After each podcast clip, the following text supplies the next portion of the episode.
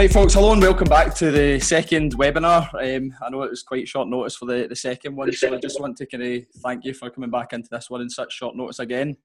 Um, based on the success of the first one and the positive feedback that we received after it, we decided to just turn this episode into a webinar because it was initially meant to just be a normal podcast, um, but we decided to change that um, based on the feedback.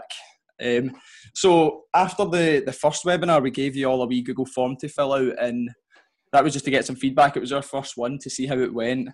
And although we did get a lot of positive feedback, um, the main kind of thing that cropped up was that it wasn't as interactive as maybe you would have liked. So on the back of that, we decided to get everybody to, or most people anyway, planned a question in advance um, on the sign up form. Um, and although we won't be able to answer all 90 odds of the questions or however many questions that we got, um, we decided to choose a few questions that we feel maybe won't get answered within the, the questions that we were going to ask tonight anyway. Um, so each of the each of us have taken a question each, so there'll be four questions answered at the end.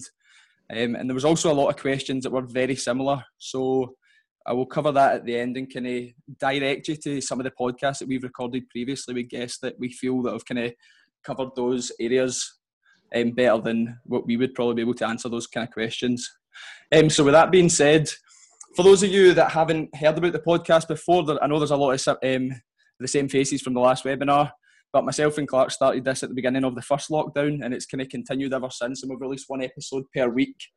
The vision behind the podcast is hopefully to inspire, teach, and entertain, and we feel that this vision is reflected by the guests that we've been lucky enough to interview, and then share the conversations with everybody online the reason we started it again was just for the very reason each of you have signed up again to this today and obviously signed up for the first time. And it's just to try and learn as much as we can from the guests and ultimately take actionable points away from each episode that we can apply within our own personal and professional lives.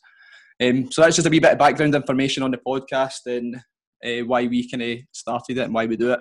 Um, but I'll pass you over to Clark now who as always will do the honours of introducing both of the guests tonight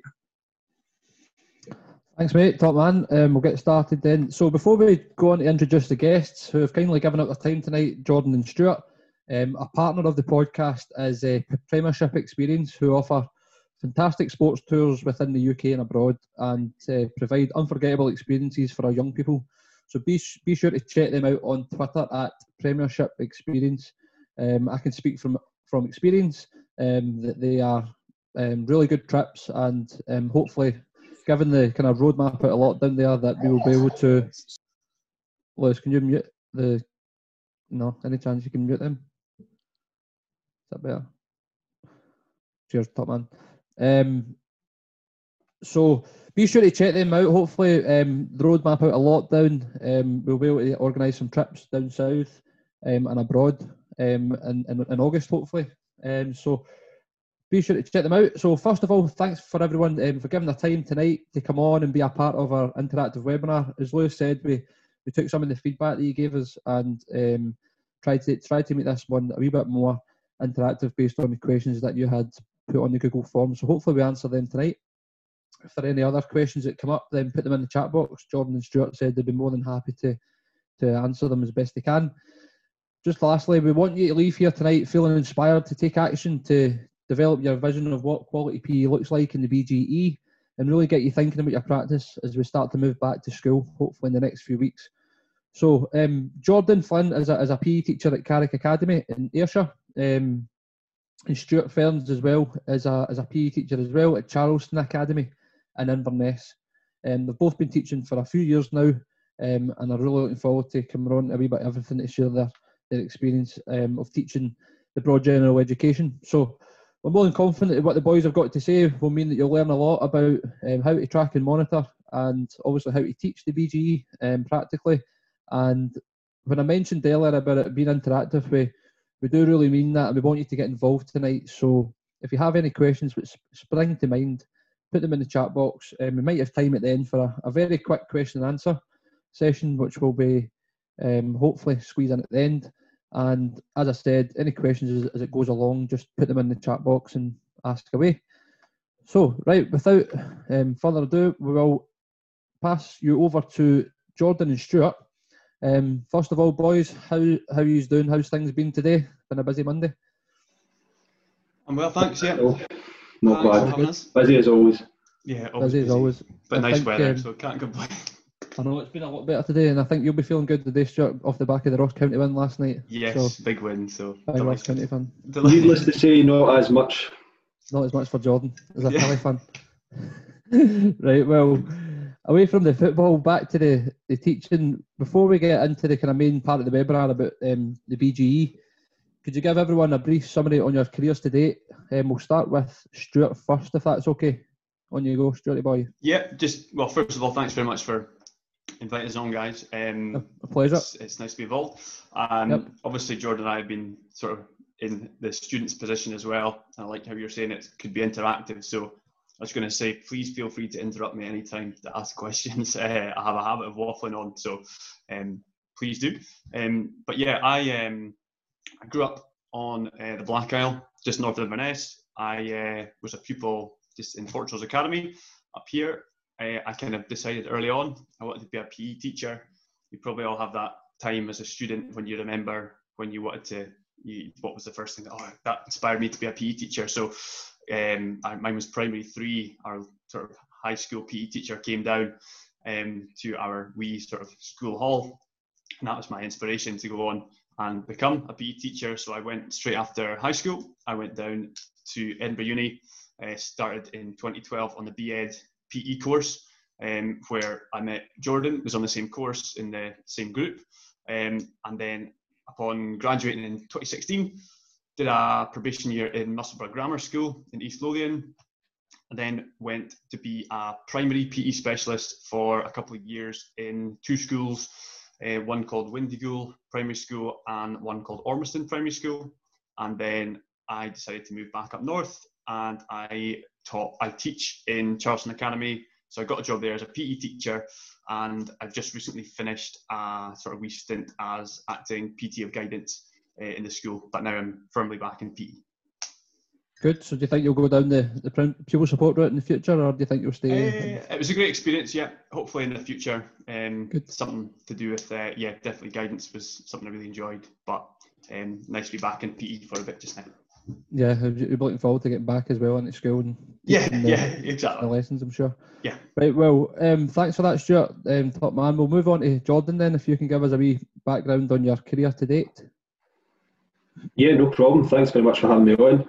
Um, so I follow a kind of similar route, um, similar path to Stewart in that um, I had a nice experience when I was younger. Um, my PE experience was always very, very positive, being influenced by a lot of great PE teachers in my time. Um, but I mean, even just back when I was a kind of 13, 14 year old, I went out on work experience at a school called Kyle Academy in Ayrshire. There's a PE legend there, Jerry Phillips, who was a PT there for a number of years. And just really at the end of my placement, I can ask them what I need to do to be become a PE teacher. And really, as, as information kind of came from uh, go to Moray House or don't bother. So that's kind of what happened to me. I left school in 2016, went to Moray House, so University of Edinburgh, graduated there as Stewart in 2016.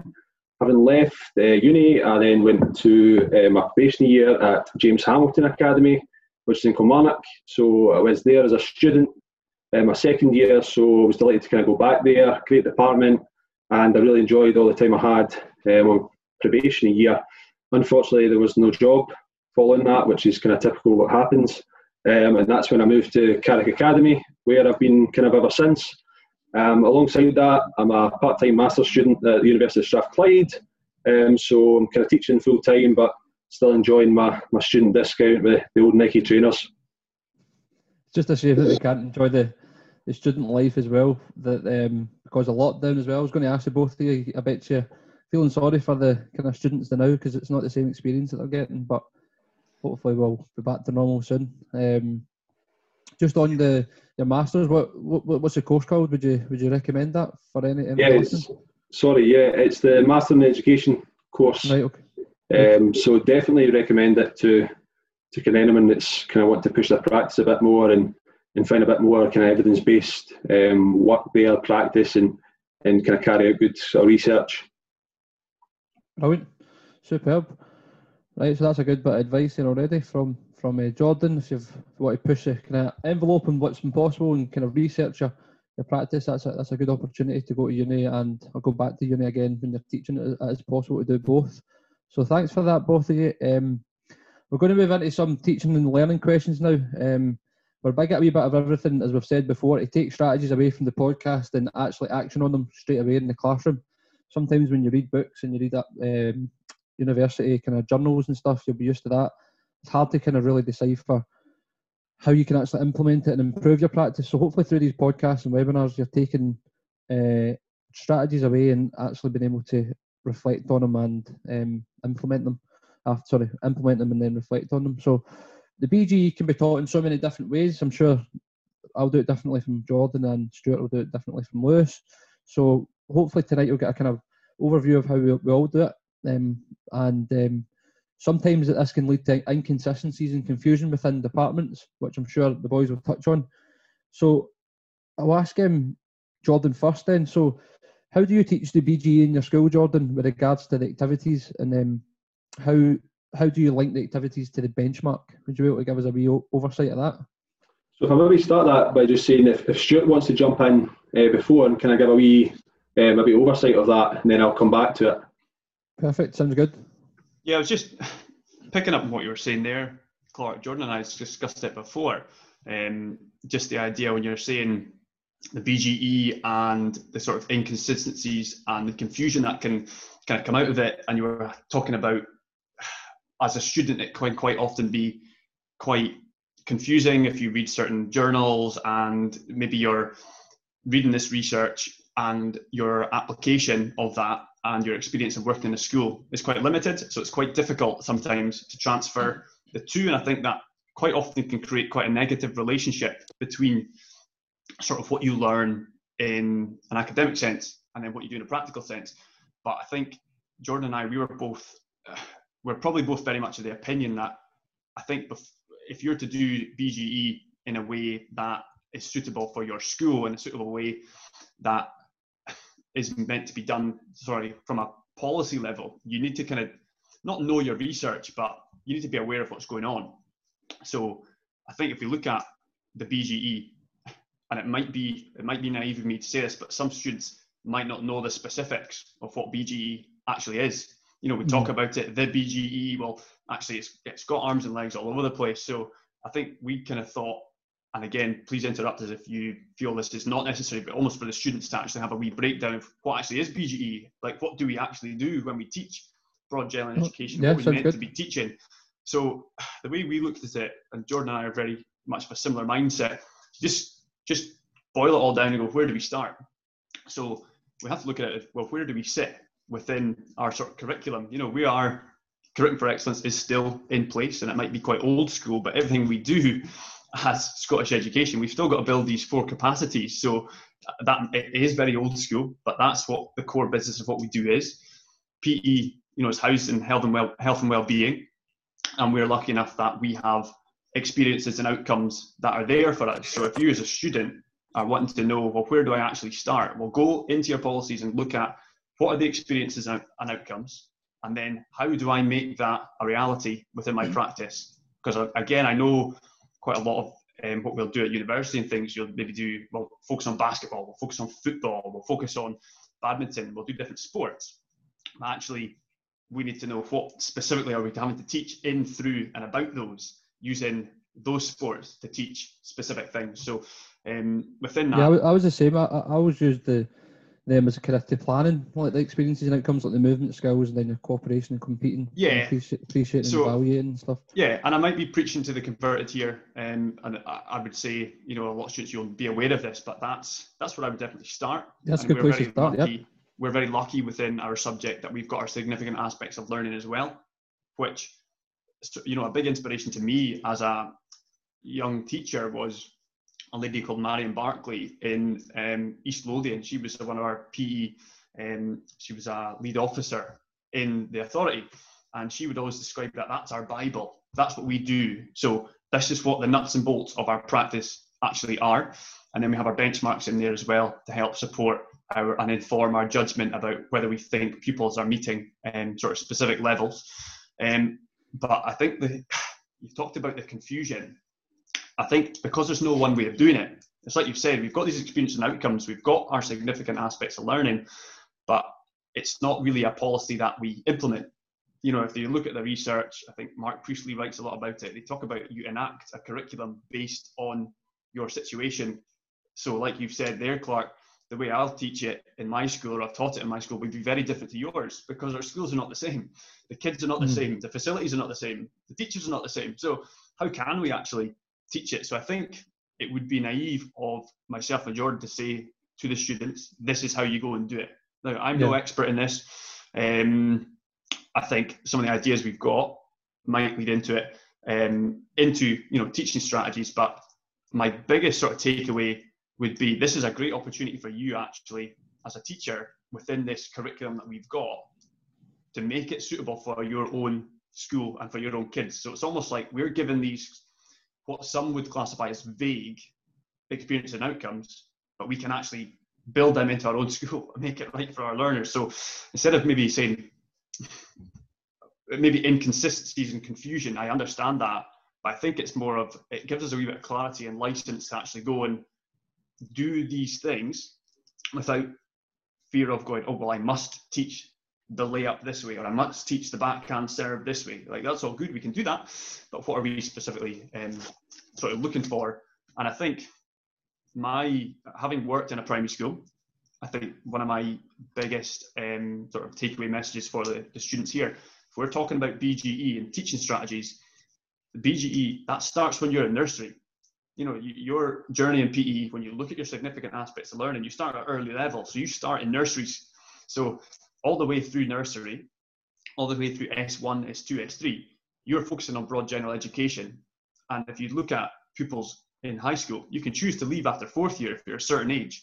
So the majority of your schooling is BGE. So I feel quite strongly, and I know Jordan agrees, that that is a fundamental focus of what you should be doing. And I, yes, higher is very important. National 5 and National 4 are very important, but BGE is where you develop your fundamental movement skills and where you would probably agree with this yourself, guys. You know, why are we in this? We want to promote lifelong engagement in physical activity and sport you know, so that to me is extremely important that we do that, and we've been given sort of license to do it. So, just from I know I've waffled a wee bit, but just think if you, you know your policy first and know what it's allowing you to do, and know the nuts and bolts of what you need to do as a teacher and how you can bring them to life in your school, and almost don't be fearful of this BGE. Oh, it's really big, scary thing.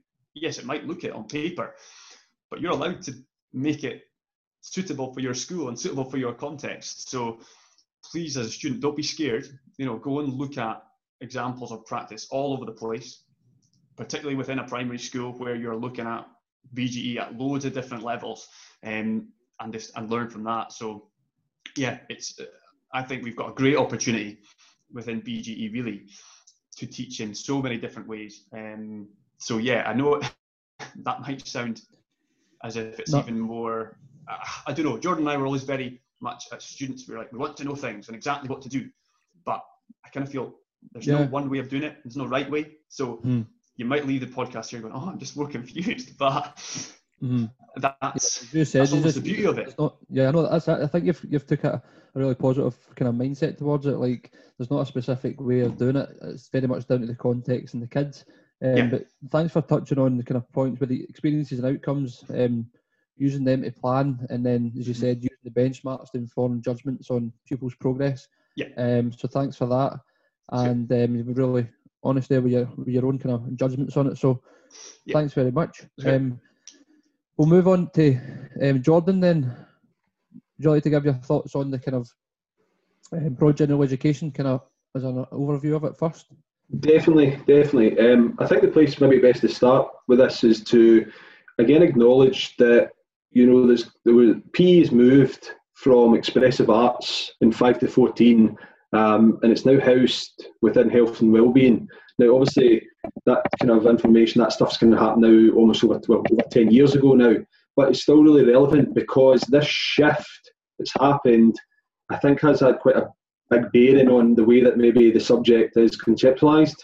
Okay, so that's important to be aware of, just I think as a, as a student, but also teachers and, and beyond.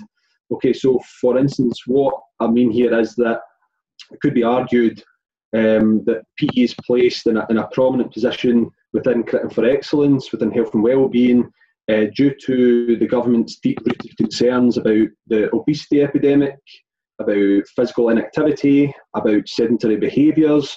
So although um, health may be um, framed and outlined in the CFE um, in a holistic manner, I feel for me that there's still an opportunity or a, a problem that maybe this idea of kind of a healthism discourse um, is influencing the way which PE is interpreted and is delivered. And, and Shirley Gray talks a lot about that um, in, in detail. If you kind of look at her stuff and Andrew Horrell, um, they kind of explore that that information in more detail for if you're looking at essays and stuff like this. Um, but I think that kind of conflation between physical activity and physical health um, puts us at risk as a subject of being pigeonholed into kind of simplistic notions of skills and fitness and you know this kind of uncritical understanding of what health is and what that means and what well-being is um, and that maybe therefore reflects a lot onto that kind of physical domain of learning where you know that's kind of what's been explored traditionally is um, the physical domain uh, where we're really looking at uh, which is kind of David Kirk's um, work, PE as sports techniques approach. So um, we're, we're, really focusing on skills and techniques of, of every sport. We're looking at teaching them all through and then putting them all to, to kind of together again. So that idea of a warm up, skill development one, skill development two, game, and then kind of wrapping it up from there. And I think if we are going to be focusing on the holistic development of young people, we really need to kind of move beyond that now. We need to move beyond that as a subject um, and we really need to kind of explore the holistic possibilities for our subject. And that's really, you know, framed nicely in, in the significant aspects of learning. If you look at that, um, which we'll do in a minute, the, the poster that gives you, you know, the holistic um, organisers that are there for that.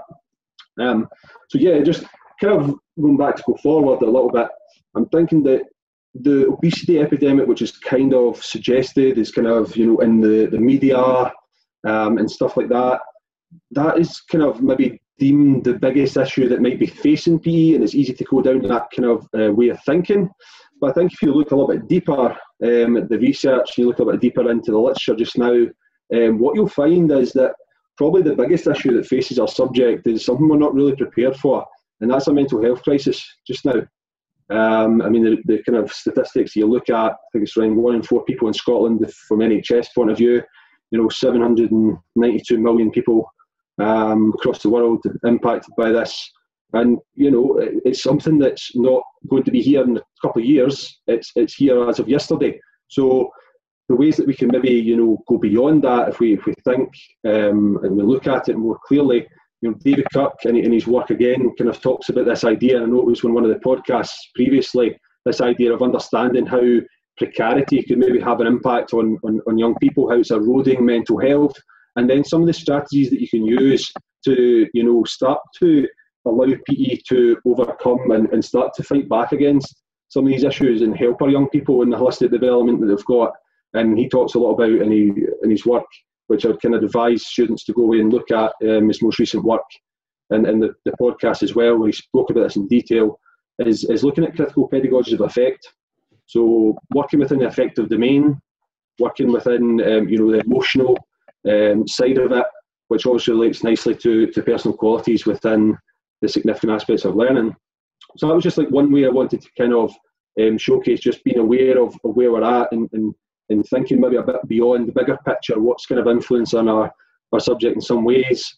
Um, and then just to make a, a, point on the fact that I think that um, I would argue, and I know certainly Stewart does, I think as well here, that instead of previously where it's been the real focus obviously all on the physical domain and you know the other aspects were a hoped for byproduct what we're trying to do in some ways and, and opportunities here is um, to make it an explicit focus of learning make it an explicit focus of what we can do in a classroom um, and take it forward from there. So uh, my vision my vision um, really for this for, for physical education uh, kind of comes into kind of three ways, I think, to maybe speak about it um, to, to students that are listening just now. Um, so my first one would be to reiterate kind of what Stewart's mentioned there, where I want to develop um, a lifelong engagement in physical activity and sport for all young people.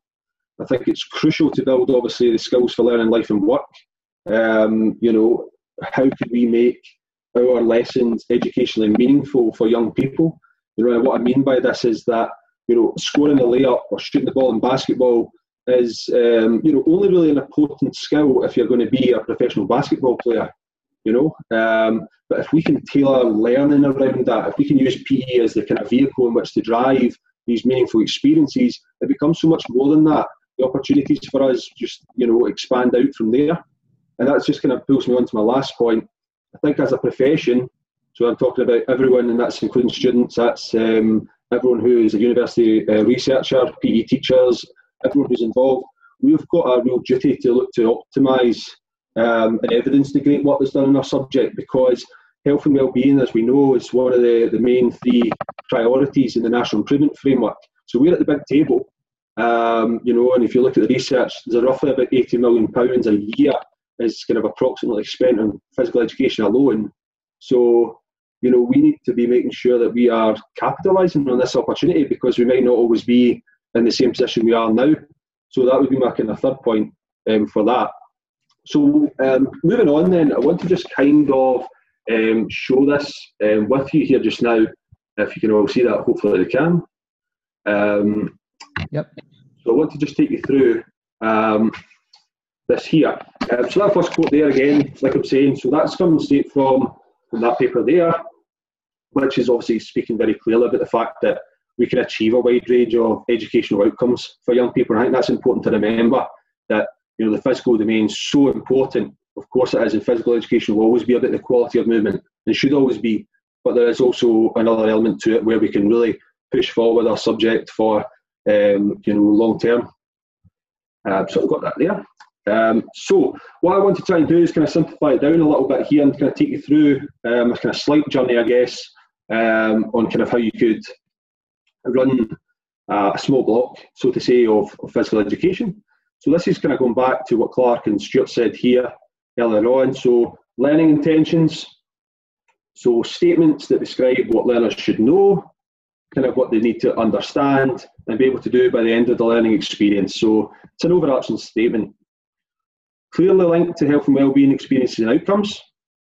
So we can utilise the actual words and the phrases from the experience and outcomes, which obviously will help you to identify the skills and contents to be taught. And I've given a couple of examples there as well, because I know sometimes you know we can speak from our experience where the learning intentions were you know a full paragraph long, you know too much detail, stuff like that. I think you've got to also remember that you know the kids that we're teaching are our customers, so if we can make it relatable for them, if they understand what we're talking about, then everything moves a lot smoother from there success criteria. So um, definitely the success criteria should be derived from from your benchmarks, from the PE benchmarks there. Um, so success criteria are obviously suggested ways to achieve the learning out, uh, learning intentions, learning outcomes.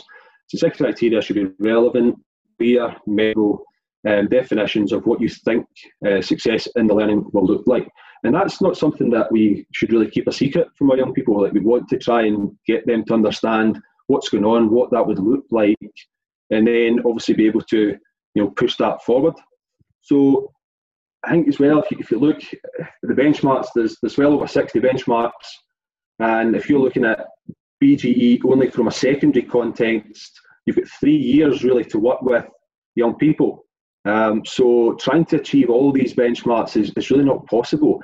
Even just from mathematically, if you look at it, I think you know 195 days teaching, and then you divide that by number of weeks you're teaching, and divide that by a number of uh, lessons you'll have with young people around the holidays and stuff like that. Just to make up the number, just to make them all, you'd probably need you know something like three lessons for each benchmark, which is not really possible to do in terms of progression and stuff like that. So just to try and think about a lot of schools, you know, what they do is, is utilise beacon benchmarks. So for us, our school, we've got sort of something like 18 benchmarks, which are the kind of key ones we focus on um, between S1 and 3. Now we dip into obviously different bits as we need to, and we've got the teacher agency to do so. But having a kind of core um, set of these benchmarks. So what do we want a physically educated pupil at Carrick Academy to look like, and understanding what that means, and having everyone involved in that. Um, so that's pupils as well as teachers, so getting information from, from young people as well.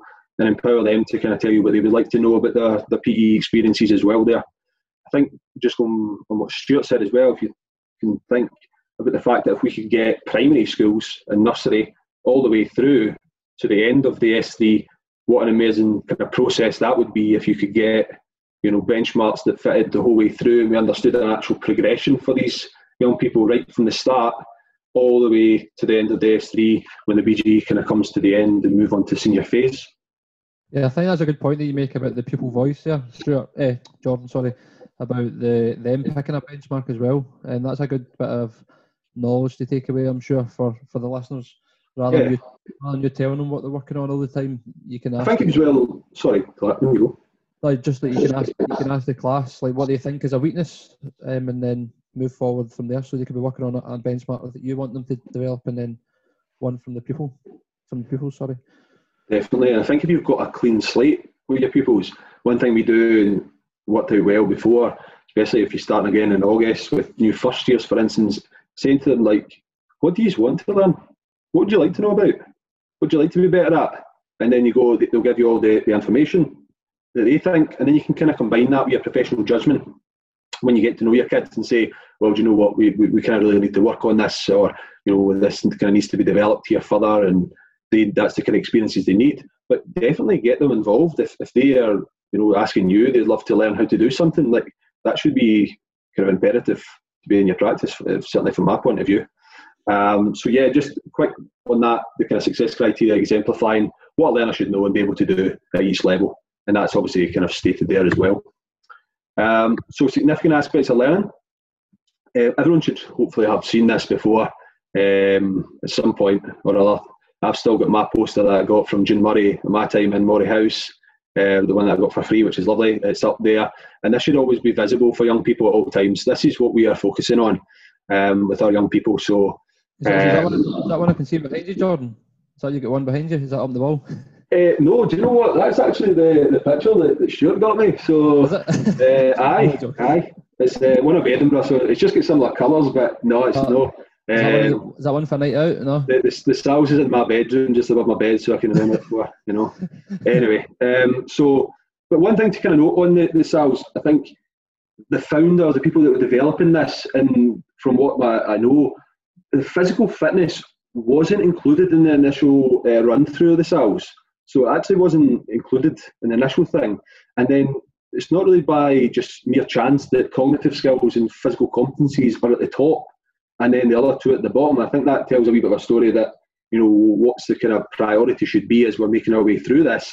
And another thing just to quickly point on there is that they're in an order, they're in an ascendancy there. So if you look at cognitive skills, you know, if you're someone that can, you know, prioritize, then you can make decisions in a game if you make decisions in a game, then you can multi-process, and it goes from that, and it's it's an opportunity to kind of scaffold that way and build upon uh, things from, from there. And I think you know we kind of talk about this as PE teachers. What's the most important skill you could have for a young person? I think the answer to that is balance. You can do nothing without without balance. You know that's how we we we kind of found all the things that we do. And if you're constantly negotiating your balance, especially in a sporting context, then it's very, very difficult to do. So I think that takes a bit of um, work and looking and thinking and, you know, just um, having your own kind of thoughts on it and what do you think is important for young people and, and, and looking at the, the research and looking at the information that comes from there. So I think it's, you wouldn't have to look too far if you look at some of the work from Andrew Dalziel on this um, to think to know about the importance of thinking and moving in a coherent way. So um, this is just a kind of quick um, overview of that because I feel it's great knowing that we've got the significant aspects of learning and this is what we're going to be focused on. But then how do we actually achieve that in practice? And one of the best ways I think, certainly from um, my experiences, is to align the significant aspects of learning with a model, with a pedagogical model. So for me, these pedagogical models already have identified distinctive learning outcomes um, I, I, prefer aspirations because obviously um, when you're teaching and learning, things will happen that you don't expect. So aspirations is quite good, but they are evidence-based um, kind of strategies and evidence-based outcomes, and they show very tight alignment of what would happen if you deliver this model um, in a certain way. So I think they, they kind of play real importance for us today because if we're looking to, let's say we want kids to cooperate, then cooperative learning fits in there nicely. You can't get pupils to cooperate effectively and kind of authentically if you're doing direct teaching styles so far. Um, so I think the pedagogical models are really important. And one way I just wanted to kind of showcase this was in, in my department where we've kind of gone with the, the sport education model. So Daryl Siedentop's work, which I'm sure we're familiar with as well, if not, it's something to really look at. Um, and with the with the models, there's obviously always a main idea. There's the critical elements, the learning aspirations, which which I spoke about, and then information about the pedagogy of how you can achieve um, those outcomes. Um, so for me, um, this kind of gives a wee bit more of an insight or an overview just for the viewers to kind of see how we would structure that just now. So would you say as well then for developing the kind of skills and techniques they would maybe use like teaching games for understanding? Yeah, definitely, definitely, yeah. Mm-hmm. Within obviously teaching games for understanding in game sense and stuff like that, um, there's very clear um, you know, critical elements for for developing thinking players. Mm-hmm. Um, brilliant tactical stuff, and I know Johnny Penman does a lot of that kind of tactical um, games making and things like that. So if you want pupils to be good decision makers, you want good problem solvers, you know, and, and move well and have good cue recognition. Teaching games for understanding will be one that you should really be looking to try and utilise in your practice. So yeah, this is it. I think you made a good point. Sorry, Jordan. I think you made a good point in the last a couple of slides back where you said that you assess the kids through knowing and doing. So some I know you probably agree with me here that you can they can easily tell you the impact of decision making on performance, but they're not maybe as good as at showing it. So maybe within that sport ed model, you can see pupils who are good team workers, but maybe not the best at actually actually. Um, what am I trying to say?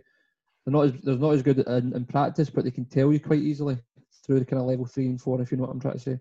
Yeah, definitely. Definitely, and it gives those you know those pupils that opportunity to to really showcase what they know. Yeah. Um, so yeah, definitely, and this is it here. So what I'm trying to say here is, if you've got um, going back, if I talked about before where I was I was saying about um, the affective domain and, and your emotions, that relates very clearly again to the personal qualities. So as I'm saying here, if I look at you know a competent sports person who's someone who's developed skills and strategies to the extent that he or she can participate successfully in a game, you know, confidence and self-esteem. Let's talk about it. Motivation.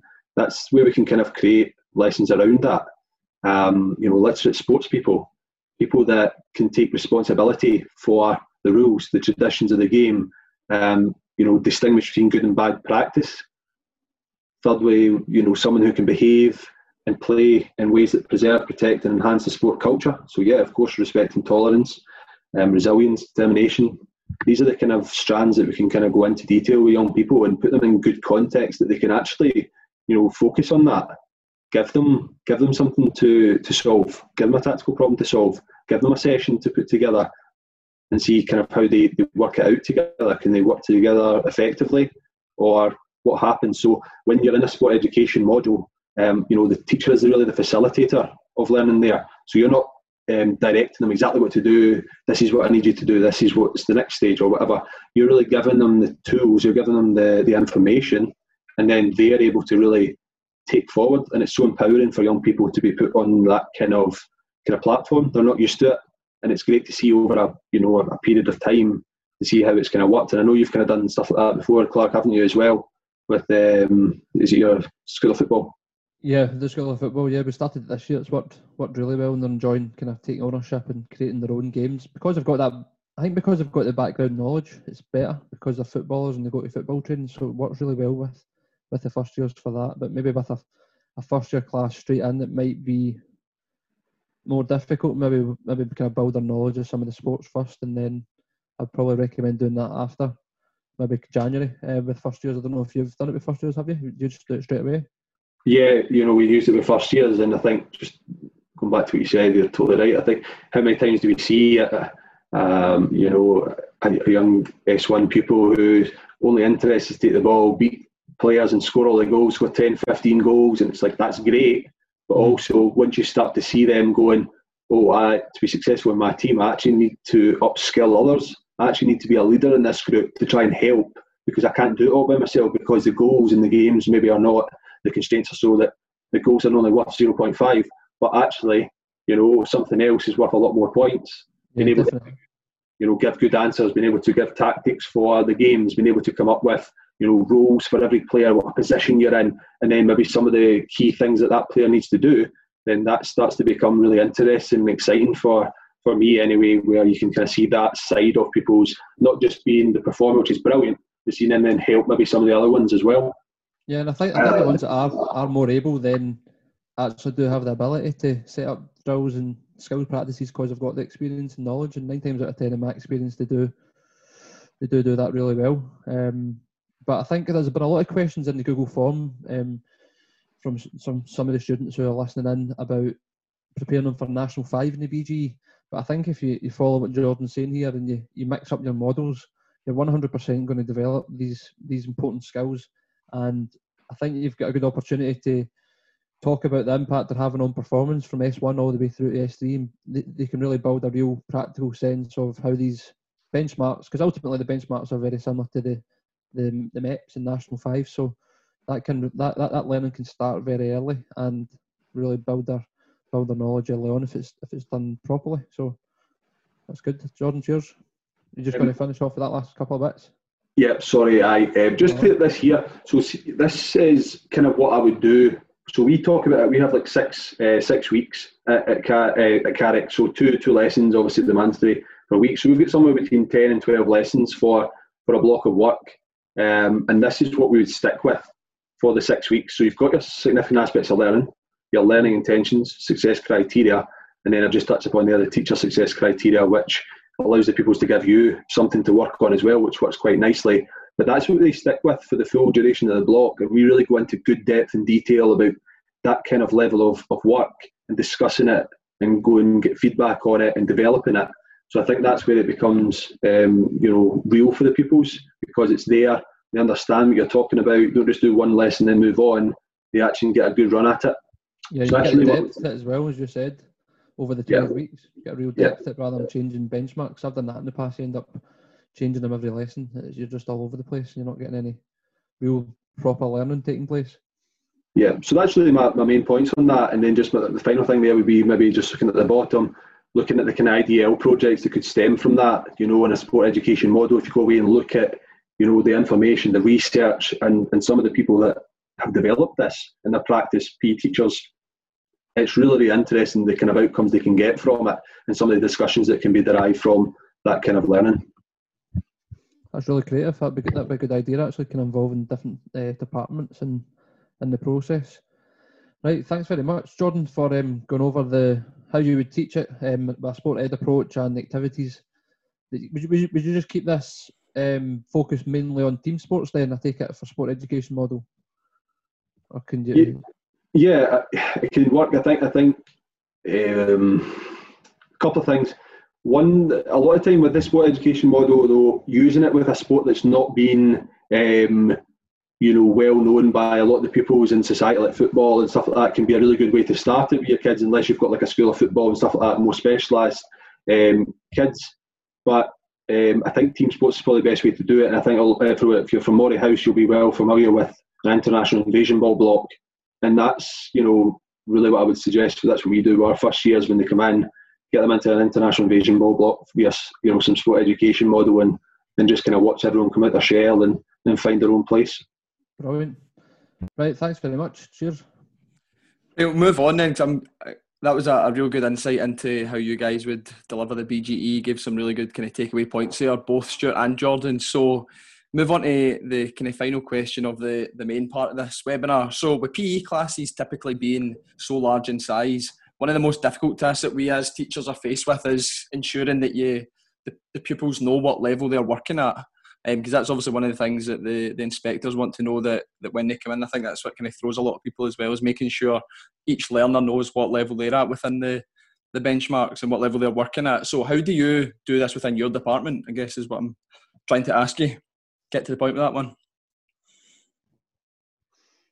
Yep. Um, I think, again, Jordan and I discussed this before, and I think because of the importance of your BGE, this is very important.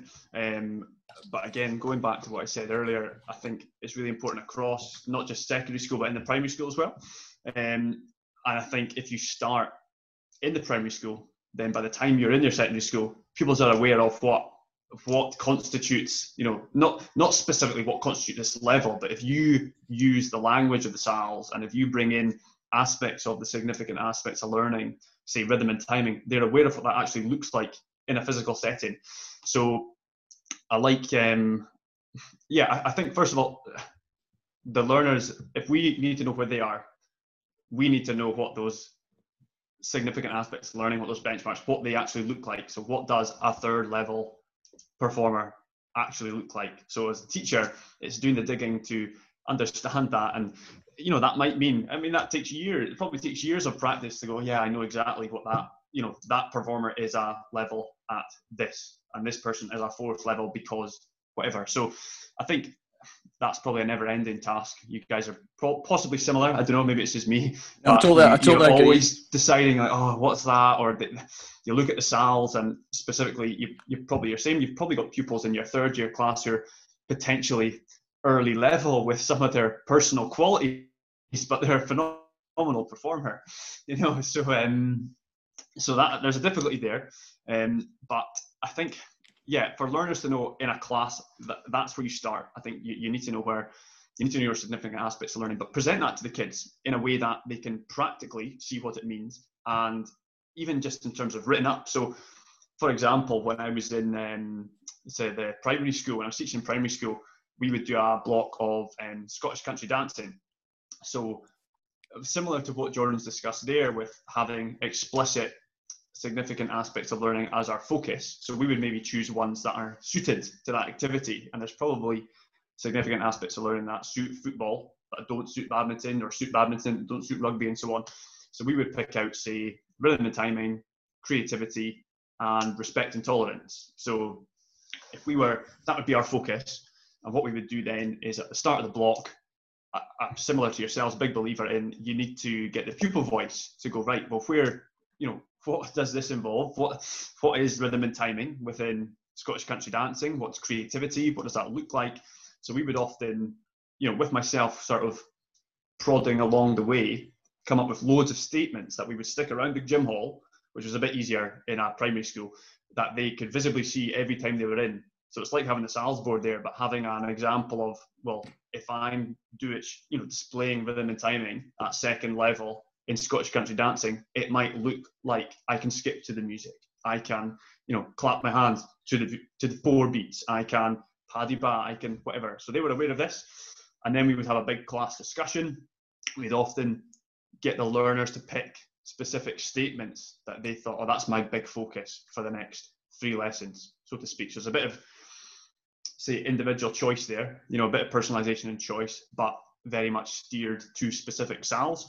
Um, and yeah, we would just go on to do that. We'd have, you know, you'd have your learner conversation with them. Where do you think you're at for this?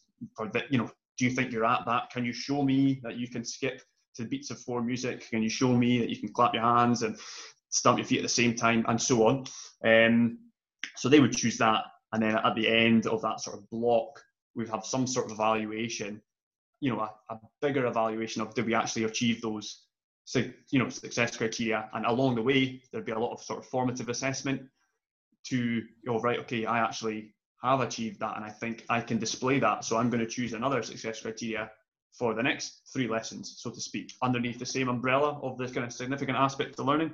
So yeah for learners to know where they are it, it's it's really important um, but i think they just just show them. You know, sh- make them aware of what the statements are, what it might look like as a performer, and just support them in the way that you can um, to do that. So, yeah, I think that's how we did it when we were in a sort of primary school slant, where it was a bit maybe a bit easier to have more time to explain. Yeah, this is what this looks like, and so on. But I think that's key. I think that's key. And see, see, with regards to that, then, do you? How much time do you spend on like? Do you try and gather like wee notes on pupils? Like, if you observe them doing like a certain thing that that can confirm, just like for your memory, so that you know maybe for reporting and stuff like that well, later on, or do you have like a system maybe, in place that you that you use for that, or yeah, do you just maybe put, like a go by your? your kind of judgment think, as well? I think I think we're uh, maybe I don't know. Quite often, uh, maybe as teachers, we're quite scared to maybe say, "No, I'll use my professional judgment. I've seen that. I know that. I trust my judgment." Uh, we we had moderation, so there was another PE teacher in the school as well. So we'd often have you know discussions of what does that person represent this level and so on. Um, and yes, we had probably the dreaded spreadsheet at some point just for tracking purposes. Say to say I I left the school, so someone could actually come in and go, all right, okay, I know what sort of level um, they're at. Um, and yeah, that's kind of how we that's how, that's how we did it in terms of just recording. And yeah, we maybe take wee notes or sometimes we video the pupils as well, so we could look back and go, that was them performing, you know, the Dashing White Sergeant, and they yeah. all displayed this, that, and the next thing, um, without without overkilling it. Yeah. With the kids, you know, without specifically being right, this Sal again, and more success criteria, you know, because at the end of the day, I'm a big believer in if you if as a teacher I took part in a lesson and thought, oh, I wouldn't really like to do that because it's a bit overkill, then I wouldn't, you know, I wouldn't want to be a pupil in that lesson. So um, I think that's one of the key things. Like when I was coming out of, well, I, am kind of still relatively fresh out of uni. I was only there in 2017, 18 uh, year. And um, that was one of the things I was like worried about when I was coming out of uni. I was like, oh, how am I meant to like assess every single pupil through every single benchmark? How am I supposed to know that? Like, there's like how many 26 odd benchmarks? How am I supposed to know what each level looks like? Um, for yeah. all for all the benchmarks. But I guess it is like you said, it's a really good point. It's just it's experience. It's just trying trial and error with loads of different things, like Jordan alluded to as well. Um, using the different models and just getting a, a real breadth experience and seeing what works yeah, for you until long, you. It's a, it's a yeah. long time. Like it's not something that. You I think it'll be a long time until I'm confident enough to go. I know exactly what yeah, that person exactly. Is, and I think person is. So I, I think it's good I to clarify yeah. that though, and it's something that I wish yeah. I could knew as well because that's where a lot of my worries and anxieties came from when it was going to when I was going into teach BGs. Like, how did I do this right? It's almost looking for mm-hmm. that certainty and that yeah. structure that you always want to follow. Cause it just makes you feel more secure. But, particularly for the students there, you know, you're not going to leave and graduate knowing exactly, you know, all these things because you know, like we're saying, it takes years. So don't panic if you mm. think, "Oh my word, I don't know what to do, and I don't know what this." But but do your research. You know, go and ask people. Go and observe when it, we're back to some sort of normality. Go and observe as much as you can. Go and speak to as many different teachers to understand. Oh, what would that pupil be at, and what level would that pupil be at, and look at it across the range. You know, go and go to nursery and see what early level is. So you mm. under so then you can appreciate what fourth level is, and and so on. Yeah, yeah. I think I think you make a good point. You make a good point, Stewart, about the cross like your moderation with the other PE teacher, I think that's a good point. As long as long as the department knows what the levels are, and even more importantly, I remember me and Lewis were doing like phone calls in lockdown, the first lockdown, trying to come up with an approach to teach you BGE. We were on the phone for like four hours a, a day, trying to work out how to marry the benchmarks up, and then we kind of came up with like the pupils need to know the levels as well. As long as they know exactly what level three and four is. Sorry, Jordan, if I've stole your thunder here, but um, as long as the, the pupils know the levels, then and then we come up with these um, like yeah. people friendly posters yeah. and put them up in the. You, I've not done it yet, but you can put them up in the wall as well, so they know the language and. Yeah, just everything has to be. Uh, I, I, it has to be in pupil speak. Yeah. Do you know, like putting up this, you know, this is what fourth level. Because you go, what's fourth level? You know, right. they, for we're probably all the same. You got into PE when you were, you know, you enjoyed PE when you're young because you like running around, you like being active you don't care you know as a pupil you're like i didn't really care much if i was at this level of this because i just wanted to beat my pal at a game of badminton so it's doing it in a way that you can go right how does that pupil see that statement and go oh i understand that and i can get yeah. that and it's mm. not jargon that doesn't mean anything and i can't be bothered and then they take an interest and and then yeah so We'll try to do it subtly, isn't it? So you're developing it without them almost without being I know you have you say try and be explicit with it so that they know what the focus of the learning is but it's so it's not just going through that such a rigid process of doing benchmark by benchmark. It's trying to holistically do it and develop. yeah, but the thing is Lewis I mean you were looking at the benchmarks for level 3 and 4 kinesthetic awareness. We we were struggling to understand some and some of the I know, I know. level 3 and 4 there weren't really any. And so so we tried to come up with these pupil friendly uh, posters but mm-hmm. they've not been used yet because a lot of lockdown but yeah uh, yeah, and I, I, suppose I had the luxury of when I was in the primary school, there was maybe more traditionally more that like excitement towards it. So you know that's the statement, and they it was a bit easier to make it really, really pupil based in terms of the pupil speak that you used, and it wasn't mm-hmm. to a point it wasn't patronising. Um, So, so yeah, but it's a it's a complex issue, really, isn't it? I know it is. It's a, it's a work in progress for sure. But um, I am quite conscious of time. So, Jordan, have you got anything that you would like to add to just that question? I think maybe just very, very quickly that, you know, when you're talking about say, me, write, do, I think say and do are the two big ones for our subject. Um, and one thing that we do that maybe is adding to what you're talking about there, we run a PE passport. So the, the pupils have an opportunity all, at all, all times to access this PE passport, which kind of journey through BGE, which again would be great if it starts at nursery and you, had a, a passport for their full journey. It'd be a quite amazing experience. But um, they, they talk about their strengths and their, their development needs, what they want to learn more. And one thing that's quite nice is that, you know, let's say for instance in badminton, um, you know, if they're off at the side and they've played it, you know, they were on decision making, play a brilliant shot to the back of the court, overhead clear to the back of the court, and then a little net shot at the front, win the point, and they're off. You can go say, you know, that was brilliant, discuss it, talk about the decision making, say, "Right, go and write that in your, your pupil profile. It only take you, you only take you, what, a couple of minutes to do that. They type that in, you can t- kind of talk about it and stuff like that. So that's just one way I think it's good, and having those learner conversations when you get a chance to, if people are off games or whatever else, you get big numbers for like badminton or whatever else. And do you take? Do you make sure the pupils have that with them every single lesson then? Well, uh, or just when, whenever. When, when it's when it's outside, obviously it becomes a little bit different there, and it's pouring rain and stuff like aye, that. Aye, but, but um, it's, it's in it's in the it's in an area they can go and get it anytime they want. It's in the game, so they can go and access it. They know where all the stuff is, and they can go and take it, and they can write about it a wee bit, or they can just say what they did well. Um, there's big boxes, and it just gives them a chance to kind of self-assess as they go forward and reflect back on it, and that can all be used at parents' night. It's like well, they're self-assessing themselves. Obviously, a professional judgments on top of that, and you can always go into that. But if the if your pupils are assessing and, it, and it's real for them, then I think that's really worthwhile. Yeah, brilliant. Aye, that kind of just answers my my next question. It was just about how you use the information to assist with um, parental reporting and stuff like that as well. So right. I guess it's just it's all right. It's fine. Um, killing two birds with one stone there. Um, using your professional judgment along with obviously those pupil passports, which is a bit more meaningful, like you said, because it comes from the pupil. Um, and then again, if you're taking like the odd wee note on it, maybe if you get a register, if you've got the, the luxury of having an iPad in your authority, you can have maybe like a wee spreadsheet where it is just instantly, it's not an overburden on your workload. Um, and you can yeah. use those wee notes and wee pieces of evidence just to kind of add into your, your parental reporting. But something I certainly need to work on as well. And um, I'm sure it's still a work in progress for a, a lot of people. But if, if allowed to, you should video your kids, video your video six pupils you think in, in a block that are third level, then it's something like a fourth. Um, you know, and then you can bring it back to your department at your DMs and look at it. And we certainly, my authority spends a lot of time with the PE network coming together and what actually means an achievement of a level and when we could actually assess the pupils and stuff. So it's uh, it's big currency just now. So I think for a student, you'll be going into that, and if you can add to it, it's brilliant. But um, you know, no one's kind of got it right yet. I don't think. Yeah. Right, John. We'll move. We'll move into the.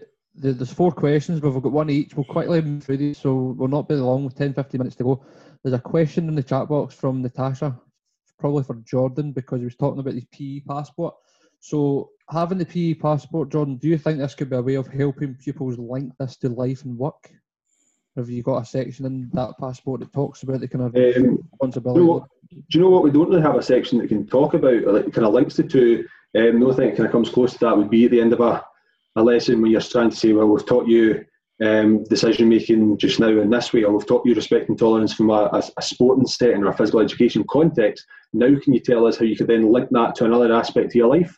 And then they give you that answer and whatever else. But I think it's a great idea to actually yeah. add that to it. I never thought about that, adding a kind of link to, to outside of school or in their own home life. Yeah, that's a good idea actually as well. Like that one. Thanks for that. Thanks, Natasha. Yep. Right, moving on to the Stewart first on just kind of this is questions from the, uh, the listeners. Everybody, um, they put you all put in a question, so we just looked through the questions and tried to come up with four which we think we wouldn't have covered so far in the the podcast. So, um, Stewart, it's just one is asking about success criteria. So how how would you manage success criteria statements? Your success criteria statements. There's a manage. Yeah, how would you set them out, or kind of how, how does it link to the learning intentions? Yeah, so it probably just goes back to what Jordan said in his wee uh, presentation there. You know, you pick your success criteria based on your sort of learning intention, so to speak. I would manage it in terms of make it pupil, make it into pupil speak, right? So you know, there's things, and I think some people maybe I, it's each to their own. So I, I'm no expert in it. I, I do it my way. People will do it another way, but make it into people speak. And uh, some people do things like, um, you know, everyone, uh, you know, a success criteria that everyone can achieve, that you know most people can achieve, that some people can achieve. That can be quite good sometimes. And mm. um, you can have, you know, your success criteria. You can have your set success, um, you know, through sort of outcome. You can have your success through your process, so to speak. Mm. Um, I like having, but you know, I can statements are good, um, and I think don't get into the habit of worrying if it's oh, but I used that in the last lesson. It's like, but that's that's okay. You know, mm. if you get to the point where you're doing certain success criteria and you're working on it um, for two three lessons, that's fine. You know, uh, in my opinion, but other people's opinion might be different. Um, that's how I'd make my success criteria. And sometimes I think you can be quite clever because I think, again, we all love PE as PE students. You know, PE teachers, you love PE, so you want to make it as accessible to everyone as you can. So you want everyone to have success. So that means you break your success criteria down into I am, you know, beginning to do this, or I am, learn, you know, progressing with this thing, and that's fine. It doesn't need to be binary in terms of I can perform the layup. You know, it can be yeah. be creative in that everyone can have success in different domains, and it's not all physical. It's not all you know mental, social, emotional, whatever. Just be as kind of as creative as you can with it Brilliant. to meet your learners. So that's what I'm. I love that you've spoke about kind of all, some, most, which make, meets the needs. I like mm-hmm. the bit about process and outcome as well. So it's not just about I can do 10 keep you uppies. It's kind of the process, which is more important, I believe. Um, yeah, and I think that links into your other, you know, your other quadrants of your significant aspects of learning, depending on what you're focusing on as well. Yeah, I like how you spoke about the be creative with it, so it doesn't need to be like a skill success criteria. It can also be like a an emotional or yeah, you know, like at the start of a block, so to speak.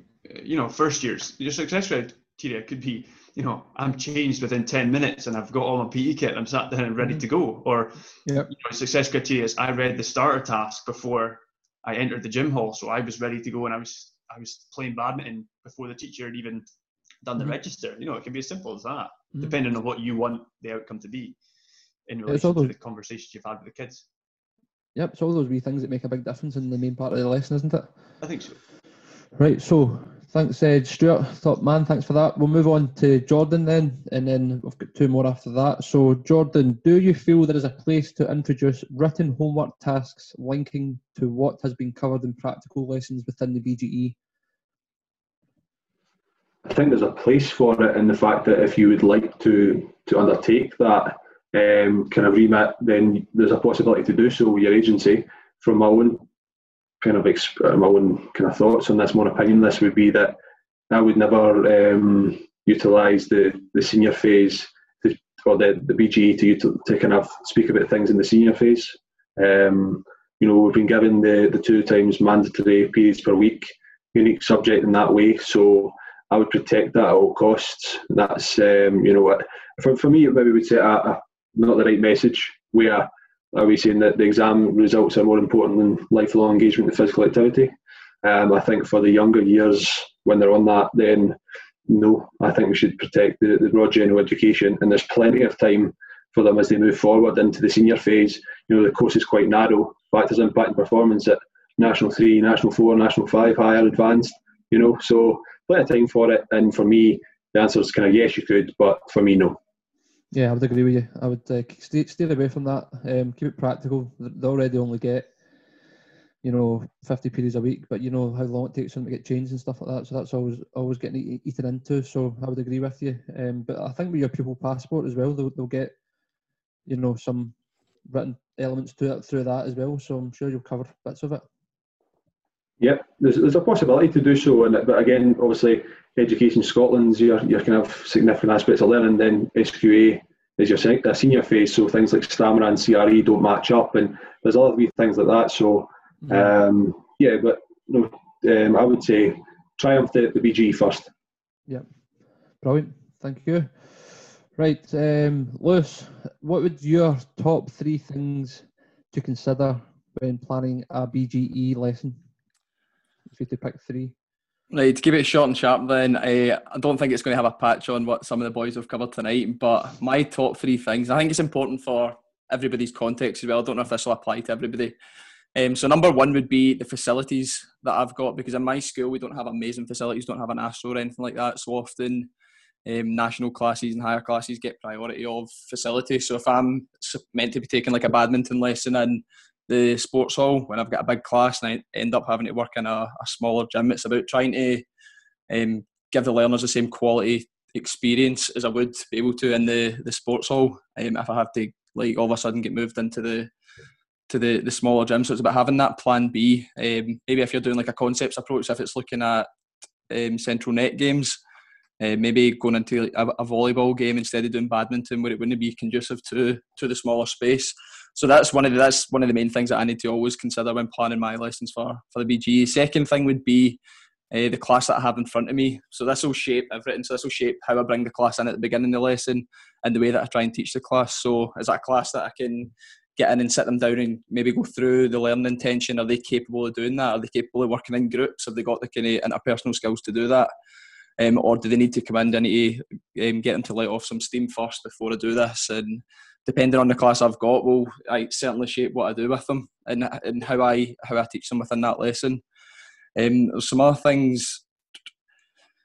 I will consider the the differentiation of my lesson as well. So looking at the additional support needs that I've got in my class. Some um, pupils I might have have got like a visual impairment. So if we're doing things that require a lot of hand-eye coordination, just thinking about the equipment and stuff like that that I need as well. Um, and then obviously differentiating any of the tasks that I've set in my, my success criteria and stuff like that as well. So that would be my my second main thing: teach the class that I've got in front of me um, to try and get the the maximum impact there. And then the third thing is what I want the class to learn by the end of the lesson. Um, so this will shape the success criteria and my learning my le- learning intention and success criteria. And the thing that I get taught at uni was that you'll all probably be still familiar with is the the Bloom's taxonomy framework uh, when creating your learning intention and success criteria. So it's given them, so like Jordan said at the start, it's having that overarching statement for your, your learning intention. And then for my success criteria, the way that works best for me in my head is having something that I can measure.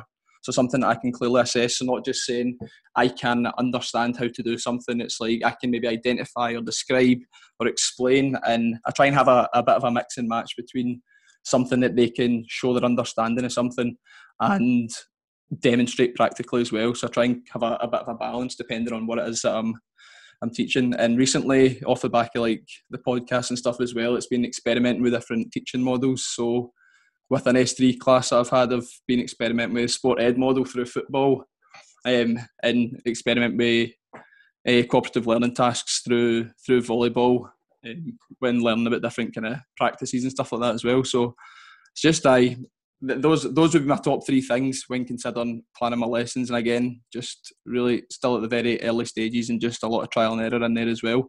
But they would be my three key things: the facilities, the class I have in front of me, and what I want the class to learn by the end of the lesson. That's good. The, the old um, classic, you always plan a lesson, then realise you've not got the facility that you think you've got, and then you get moved out.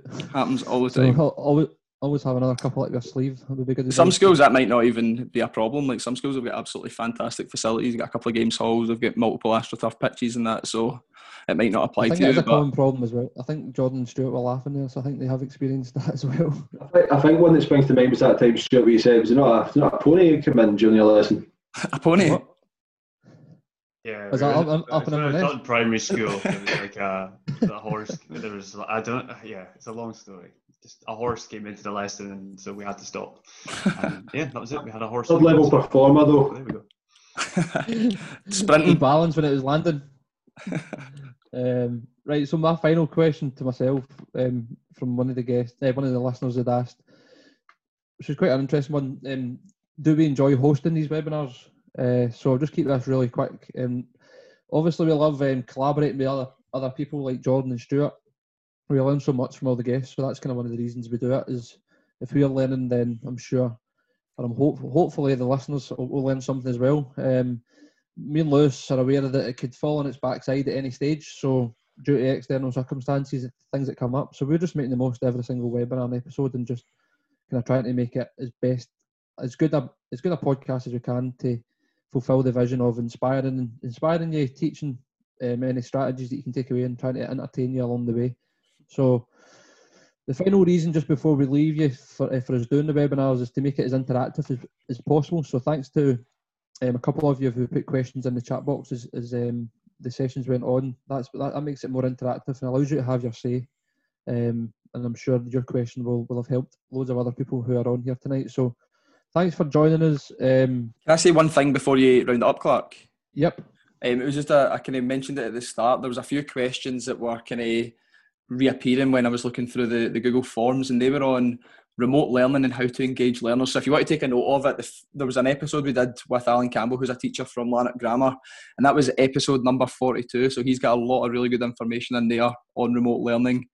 Um, there was a few on formative assessment strategies. So that was the most recent one that we uploaded. And that was we put that live today, and that was a guy called Menno Slingerland, who's a um, researcher at Fontys University in Holland. Um, and that's where his research kind of lies is on formative assessment. That's his kind of area of expertise. And then Cameron Stewart and Chris Crookston, which was number 18 and number 19, that was on models based practice. There was a lot of questions on that. Um, and they're primary PE teachers, but they share a, really good insight into TGFU and the sport education model. So that was episode number 18 and 19. Um, if you want to take a note of that, um, if that helps mm-hmm. answer your questions, because it'll answer it certainly a lot better than myself.